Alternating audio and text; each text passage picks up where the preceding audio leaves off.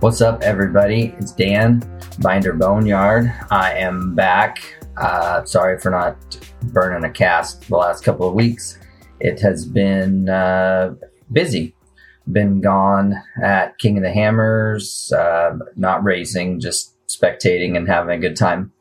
Um, just been a lot going on, so uh, it's good to be back here in the office and uh, getting uh, getting back on these podcasts. So I appreciate everybody that listens and, you know, shares it, likes it, subscribes. The fresh Patreon supporters, uh, that's nice.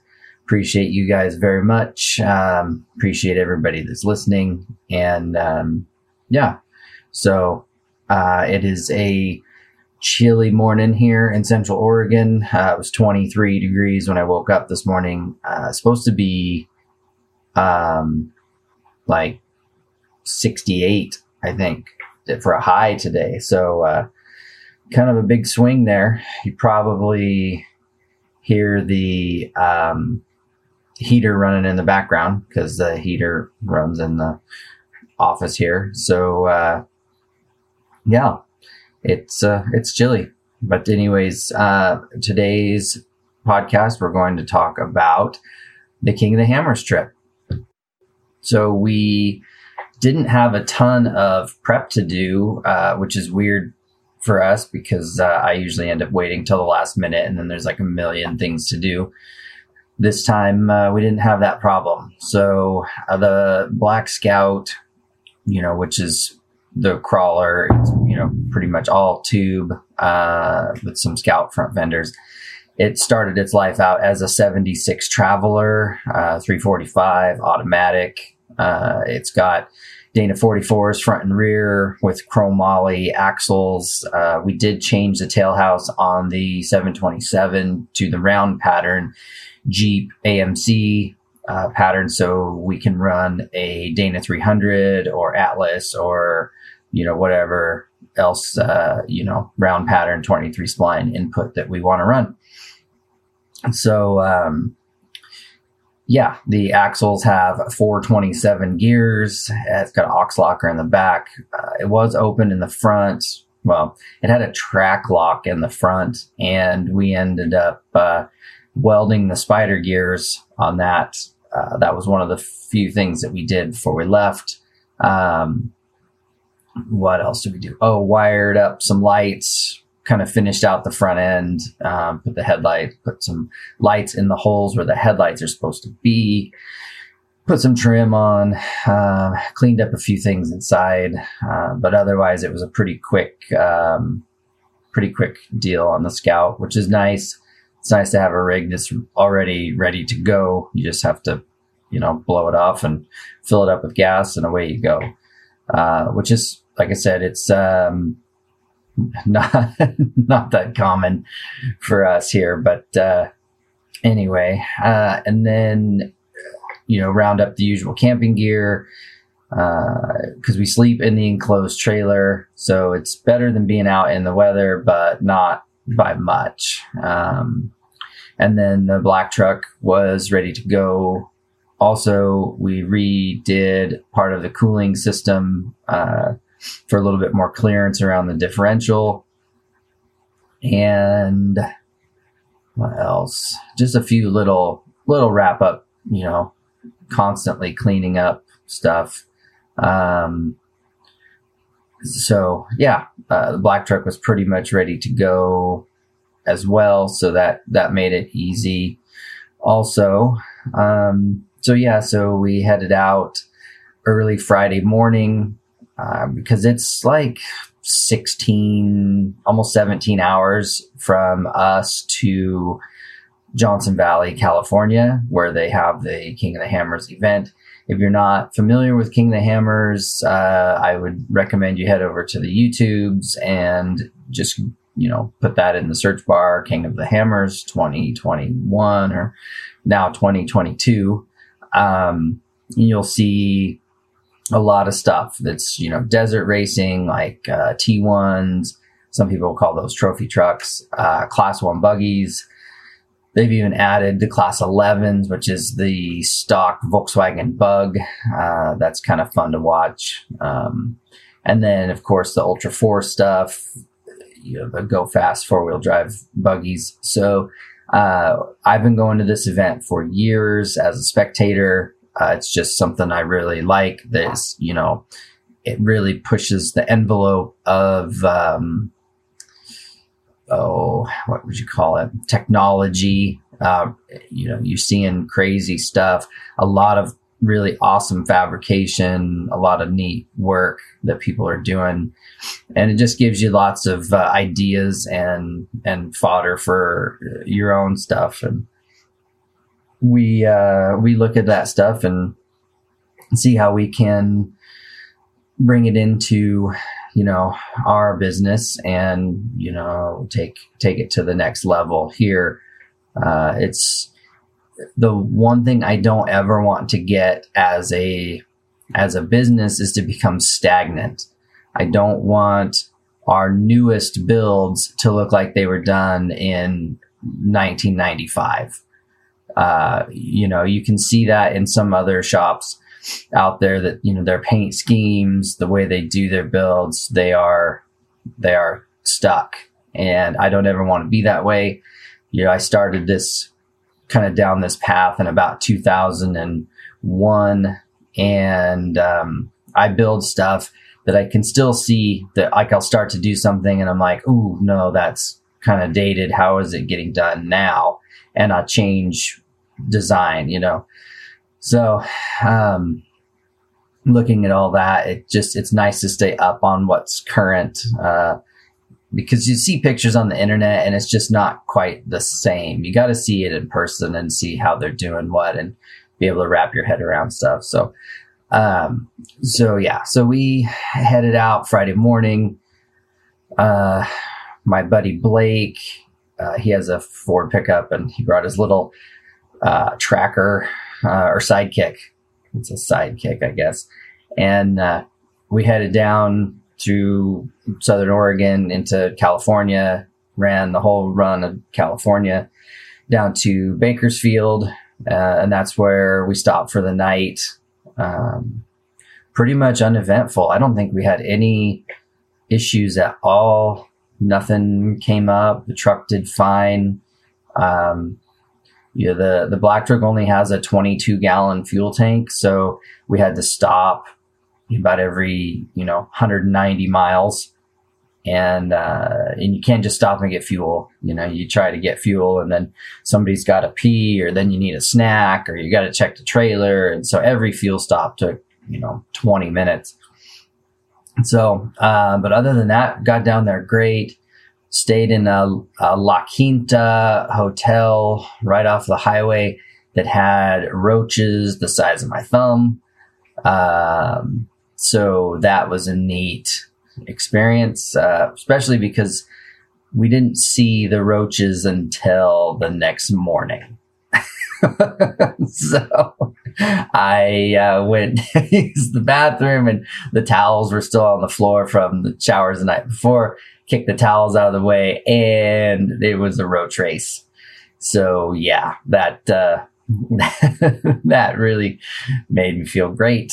Um, not to mention Bakersfield is it's tough to describe that town.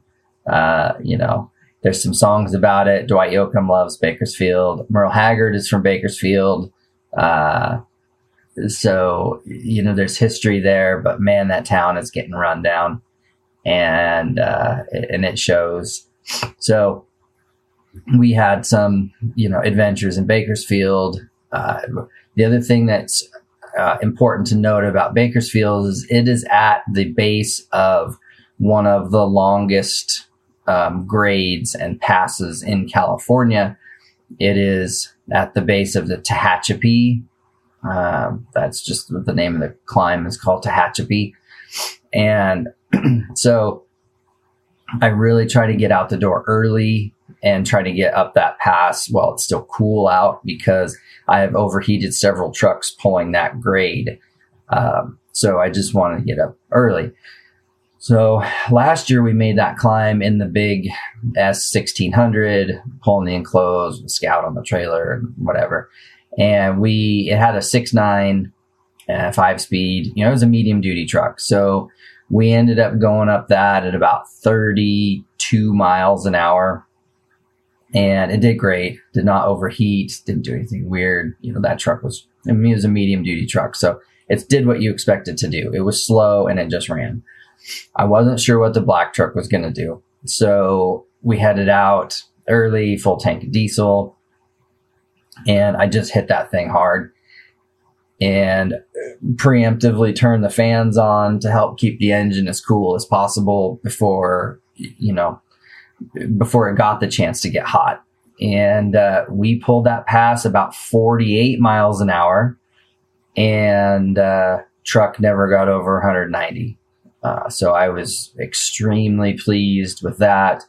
Uh, had the power to pull it. I know 48 doesn't sound like the power to pull, considering these modern, you know, the new Super Duties have 400 horse and a thousand foot pounds of torque.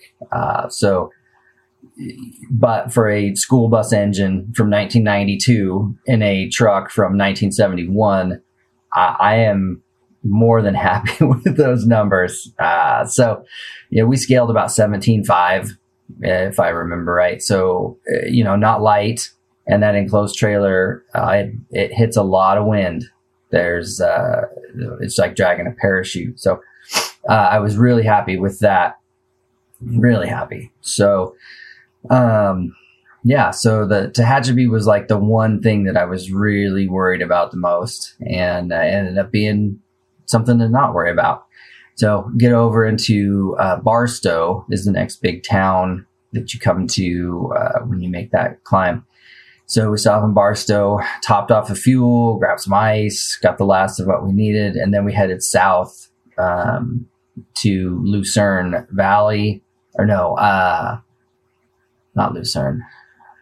Ah, I can't remember the name of the town. Little town. You go through uh, on your way to the Johnson Valley. And you can put it in your Google, uh, Google Maps. You can actually Google Hammertown.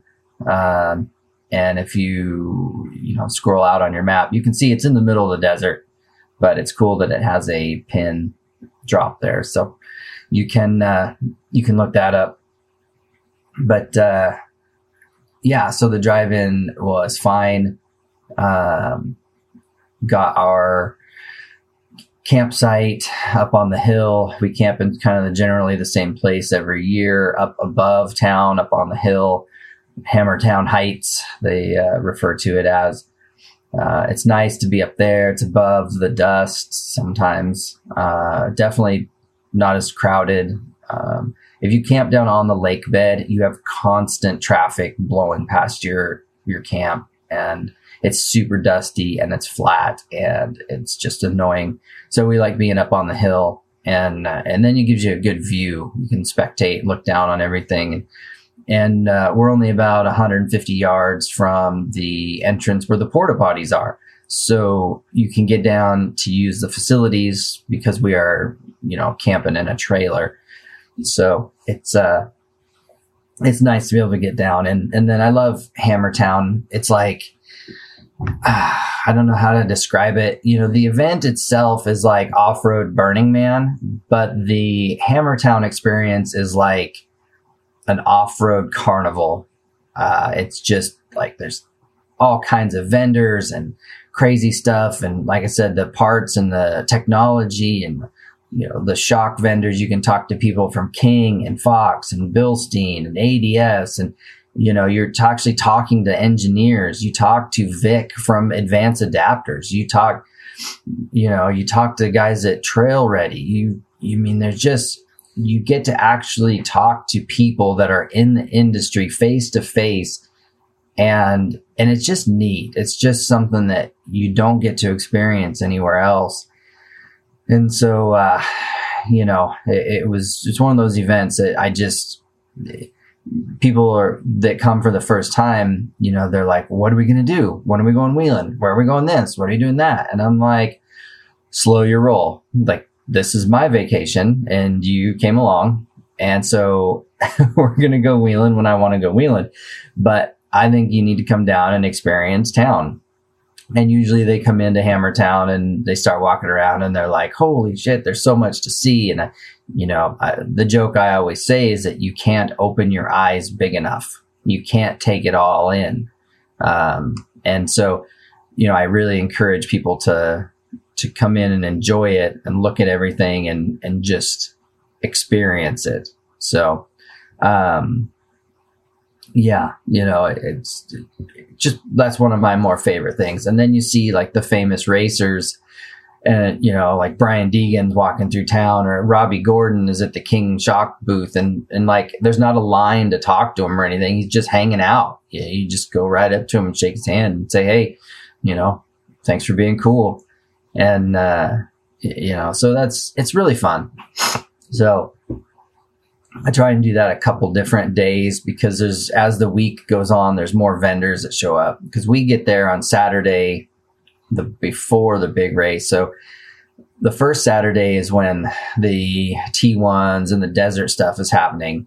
And then early on in the week is when the UTVs and all the uh, qualifying races and, and the events like the Holley shootout and that sort of stuff and then the following Saturday is the big Ultra 4 race that, uh, you know, the reason the whole thing started. So, um, so during the week, the Hammertown, the, the, um, vendor count kind of changes. You know, when you get there on the first Saturday, you've got kind of your anchor vendors. You got Monster and, you know, Ford was there and, and PCI and, all those, all the shock places were there because they've been tuning the trophies and, you know, that kind of thing. And then as the week goes on, you get more. The smaller vendors come in. Uh, Axial shows up with their little RC car trailer and all that kind of stuff. So, so it's just an experience. Um, but the other part of why we go is to go wheeling, and you cannot get the experience of big rock trails um, like they'd have in Johnson Valley. It's very rare. Um, you know, I know there's big rock trails in the Midwest and South Dakota and places like that, but there's something about Johnson Valley that uh, these rocks are giant. They're all covered in dust, and it, it's just it, it, it's an experience that you won't get anywhere else. And so, um, having the welded front end for the first time, um, it it definitely the scout was more capable for sure. Uh, I hit some lines. We did some trails. We went up um, jackhammer um, all the way to the top, and then turned around and came down jack. Uh, we would have finished jack, except I was having brake problems. Um, at some point, the um, proportioning valve had clicked over and had isolated out the front and was really just running on back brakes. And um, we couldn't get it to reset. We tried and tried. We ended up replacing a master cylinder even because I had hammered the brakes so hard trying to get them, get the scout to stop a couple of times that I damaged the master cylinder. And then in that uh, also blew out one of the rear wheel cylinders. So, uh, like Tuesday, I had to run to um, Lucerne Valley to the Napa and get a master cylinder and uh, and a wheel cylinder. So it was uh, a little bit of work. Um, Steve Steve uh, came through like always and got the scout put back together. Um, and then we were able to reset that valve, and then uh, we ended up finally having good brakes by the by the lot, you know, towards the end of the week. But uh, it's tough. You come down these big rock trails with no brakes, and um, yeah, it, it's a it is a religious experience to put it lightly. Um, and so, you know, the scouts just sprung over on stock leafs. Uh, it's got some heavy duty shackles. I ended up bending shackles front and rear, uh, dropping off of some ledges, put a dent in the fuel cell. Uh, the drive shaft looks like a barber pole. The front drive shaft is a jump rope now. Um, it, you know, just the whole underside of the truck took a massive beating. And uh, oh, uh, one other thing is the driver's side rear axle tube has broke the plug welds out of the casting, and the tube itself is actually moving around. Uh, so I had oil, like gear oil, coming out of the axle tube um, around the welds and out the end of the tube. So the rear end is done. Uh, so I have a Dana 60 here. I'll probably swap in its place um, and then move the ox locker to the front axle so I can have a selectable locker again. Um, that's always nice to have. Having a locked in all the time front axle, it doesn't steer very well. It's hard to get around, especially with the 118 inch wheelbase of a traveler. Uh, you really want to have that open front diff and then lock it in when you need it. So we're going to put that ox in the front and then um, change up some stuff up there too. But uh, yeah, uh, oh, because probably have a Rubicon run coming up this summer, uh, which I'll probably announce more about. And um, but yeah, if we do the Rubicon, I definitely want to change, uh, or not even change, just fix what's broken and and update what needs to be updated. But uh, yeah, so that was a couple. We ran a couple rock trails. We came down a trail called Nightmare the day before. That was fine. Um, nothing too terrible there. Um, but with all the mechanical brake issues I was having, we didn't run a ton of rock trails. We did drive around quite a bit, uh, just out in the desert. Um, did some good spectating. So one of the guys in the group was Jeff from IH Parts America. He is the owner of IH Parts America. His uh, 51 L series pickup you may have seen in the Ultimate Adventure series from uh, this year or last year, I guess. Um, he was there, and his truck is running, you know, the best of the best. 392 Holley fuel injection, NV 4500, uh, Atlas transfer case, uh, Pro Rock, uh, Spicer 60s, or not Pro Rock, those are um, he's running the Spicer brand um, 60s front and rear, and I can't remember what they call those, but they're the super fancy fabricated 60s. Um, he has ARBs front and rear, and he ended up breaking uh, the ARB line in the differential. Uh, apparently, the gear oil, we, we're hypothesizing that the gear oil was cold and it hooked it forced the um, copper airline close to the ring gear and it ended up catching the ring gear and then it disconnected it or it broke it. Uh, so he had no front locker uh, for the trip and he definitely struggled getting up some stuff. Uh, he got up to a couple places where i was and then he ended up turning around because we didn't think that he could make it through some of the notches and stuff that we had gone through, uh, which is probably better because I think he would have caved in his doors, um, getting through some wedges that I got through with some pretty heavy damage. Uh, I dented some roll cage tubes and I'm not sure his truck would have made it through there without sustaining serious damage. So um, it might have been a little bit of a blessing that that front locker wasn't working.